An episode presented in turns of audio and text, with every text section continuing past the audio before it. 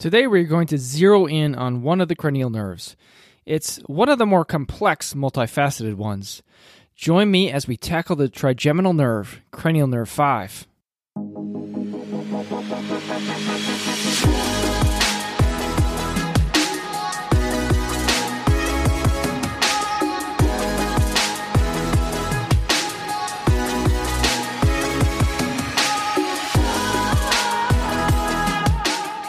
Hey, hey, hello, and welcome. All the best to you.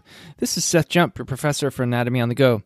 Remember, if you haven't done so already, to get a free ebook called Preparing to Ace Anatomy, go to anatomyonthego.com, follow the prompts to share your email, confirm your email, and you'll get the ebook pretty quick within minutes. So there you go. Also, if you want to unlock all the episodes of the podcast, follow the link in the show notes, go through a few steps, and all of those will be yours. Today, we're going to talk in a bit more detail about one of the more complex cranial nerves, the trigeminal nerve. But first, we'll need to do a bit of review of all these cranial nerves, make sure we got a good lay of the land, so to speak. We'll also talk about damage to the trigeminal nerve and what can happen as a result of damage, injury, etc. So, to start, let's talk about the names of the cranial nerves to start. We have 12 pairs of these. They are labeled with Roman numerals 1 through 12. Cranial nerve 1, olfactory nerve. Cranial nerve 2, optic nerve. Cranial nerve 3, oculomotor nerve. Cranial nerve 4, 4, excuse me, 4, trochlear nerve. Cranial nerve 5, trigeminal nerve. Cranial nerve 6, abducens nerve. Cranial nerve 7, facial nerve. Cranial nerve 8, vestibulocochlear nerve. Cranial nerve 9, glossopharyngeal nerve. Cranial nerve 10, vagus nerve. 11, accessory nerve, cranial nerve 12, hypoglossal nerve. Now, before we go any further, let's do a brief rundown for what all these cranial nerves do. What's their what's their purpose? So, cranial nerve one, olfactory nerve, sense of smell. Cranial nerve two gives us the ability to see, uh, transmits um, information back to the brain. Oculomotor nerve, we can move our eyes using some of these muscles that are innervated by the oculomotor nerve, as well as uh, blinking. Cranial nerve 4, trochlear nerve, innervates the muscle superior oblique. Uh, you can listen to a, a, recent episode of the podcast to learn about that particular muscle. Trigeminal nerve, we're talking about today, and we'll get to that here in a few minutes, has some sensory and motor innervation. Cranial nerve 6, abducens nerve, innervates the lateral rectus muscle, abduction of the eye. Facial nerve, innervates muscles responsible for making all kinds of facial expressions the vestibulocochlear nerve, cranial nerve 8, we're talking about hearing and balance. Cranial nerve 9, glossopharyngeal nerve, tasting and swallowing. Vagus nerve, all kinds of uh, functions, actions, innervations here with the vagus nerve. It wanders all about. It's the vagabond of the body. We're talking about slowing down heart rate, uh, visceral functions. Accessory nerve, we're talking about innervating uh, muscles responsible for moving the shoulder and neck. And then also, we're talking about uh, hypoglossal nerve, cranial nerve 12, gives us the ability to move our tongue. Now, how do you remember all these? Well, of course, do what's best for you and your own brain, but what I'd recommend is that you use a mnemonic device. Use the first letter of each nerve to make a phrase, a mini story that you'll remember. So you could use something like OOO to taste as food very good, very awesome hash browns. Now, that one I realize is incredibly dorky, but you're welcome to use that if you want. But what you really ought to do is is make it your own, and it's probably better and more effective if you make it naughty, weird, personal, strange, rhymy. Weird and or naughty, I think, is the best way to go, at least for my brain. But I'll let you pick for what you'd like to use to remember those nerves, whatever works best for you, of course. Now, let's do a deeper dive on the trigeminal nerve here in a minute, but first, let's hear about Perform from AminoCo. Physical and mental fatigue is often the biggest barrier to success in any activity involving strength, endurance, and mental focus. I've been on the lookout for something that could help boost athletic performance during my training and workouts which is why I'm so happy that I found the AminoCo. They offer 100% science backed essential amino acid formula called Perform. Perform was created by former Harvard professor and world renowned clinical researcher Dr. Wolfe, who has completed 62 marathons in under 2 hours and 30 minutes and is still fueling his body with Perform at age 75. Perform is keto friendly, soy free, vegan, gluten free, without any nasty GMOs. Perform is formulated to minimize muscle breakdown during exercise and maximize muscle growth after exercise.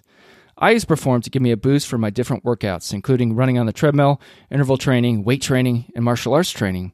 I train jujitsu and karate. Personally, I have noticed a boost in my ability to sustain my performance during exercise. I tend to notice less of a dip or a tapering off of muscular performance. I've also experienced improvements in mental clarity and focus. Also, as a huge bonus, it tastes delicious. If you're looking for a nutritional advantage when it comes to boosting your peak athletic performance, I recommend you give Perform a try. It's scientifically three times more effective on a gram for gram basis than any other protein source.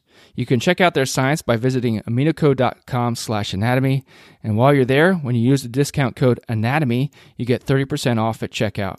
One more time, visit aminoco.com slash anatomy and use the discount code anatomy for 30% off.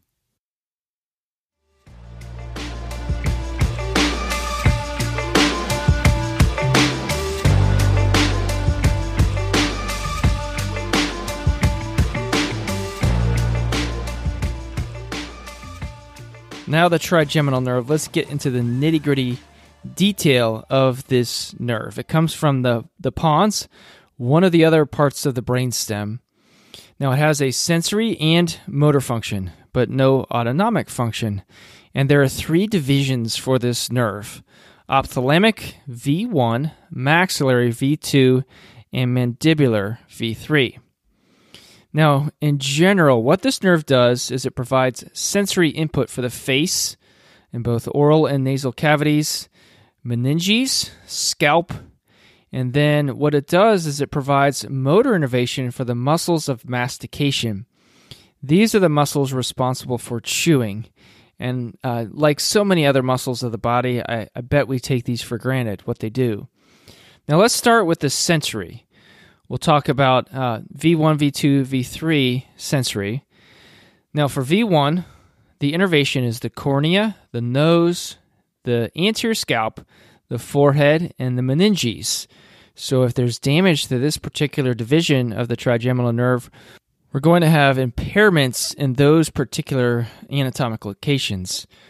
Now, V2 innervates in terms of sensory nasal mucosa, gums, palate, cheek, meninges. And then V3, anterior two thirds of the tongue. Now, what about the posterior one third? That would be the cranial nerve 9, glossopharyngeal nerve. We're talking about, in addition here, skin of the chin for V3, lower jaw, lower teeth, and also meninges. So, then we have this widespread innervation of muscles associated with mastication. This is the motor component of V3. And so the muscles responsible here are and innervated by the V3 are temporalis, masseter, and lateral and medial pterygoids. Now, what about the, the pathway of these particular nerves? They come from the pons, um, and of course, sensory is heading back into the CNS to the pons. V1 in the cranium is going to pass through the superior orbital fissure. V2 in the cranium, it passes through the foramen rotundum. And then V3, these axons are going to actually leave the pons and go through the foramen ovale to supply all of these muscles that are involved in chewing. And when there is inflammation of these particular divisions, primarily sensory, there can be intense pain to those areas uh, where we have the innervation of sensory. And then, with respect to motor, there can be paralysis if there's some sort of injury or impaired ability for the muscle to function. Now, of the muscles that are responsible for chewing, temporalis, masseter, and lateral medial pterygoid, the strongest of these is the masseter muscle, but all of them work together. The, the masseter is responsible for closing the jaw, along with the medial pterygoid. The lateral pterygoid muscle opens the jaw during chewing, and the temporalis will move the jaw up and down during chewing. Now, what can damage the trigeminal nerve? There are various causes of trigeminal nerve injury. It can be injured in various ways, including the following. We can have trauma, we can have direct trauma to the face, neck, head. Now, this can occur during sports, a car or motorcycle accident, some other blunt force to the face, head, neck, combat sports, for example. It could occur during a dental procedure, a crown, wisdom tooth removal, etc., where there could be uh, in, injections taking place and or and or uh, movement of instruments that uh, injure the nerve. Surgery, of course, various specific surgical procedures uh, done to the face, head, or neck. Uh, tumors. Tumors can actually compress or damage the nerve. Now, a tumor can, uh, of course, affect any nerve. And another example that you may be somewhat familiar with is when a pituitary tumor it exists, it can affect cranial nerve 2, the optic nerve. Infections. An example of an infection would be shingles. This is caused by the same virus that causes chickenpox. What it does is it remains dormant in the body and then something triggers it and then it can affect different parts of the body, including nerves. Degenerative diseases can affect uh, nerves in a widespread way, including a couple examples of um, diseases like this would be MS or ALS, Lou Gehrig's disease. And then sometimes uh, the cause is idiopathic. Sometimes the cause for a particular type of damage to a nerve or really any sort of structure in the body can be uh, not entirely known, or the mechanism is is sort of uh, indirect. So, a few uh, examples of, of ways that the trigeminal nerve can be affected. Let's finish off this episode with a little bit of a quiz. Let's do some true false. And you can tell me if it's true, if it's false, if it's false, why, how can we correct it, or what makes it false. So here we go. Cranial nerve 7 is the facial nerve. That would be true. Cranial nerve 1 controls smell. That is true. Cranial nerve V2 innervates nasal mucosa, muscles of mastication, gums, and the palate. False. It is sort of true, but we'd have to remove the descriptor muscles of mastication to make it fully true because that's V3, not V2. Cranial nerve V3 passes through the foramen rotundum. False. It passes through the foramen ovale. There are four primary muscles of mastication, including masseter, medial pterygoid, temporalis, and lateral pterygoid. That is true.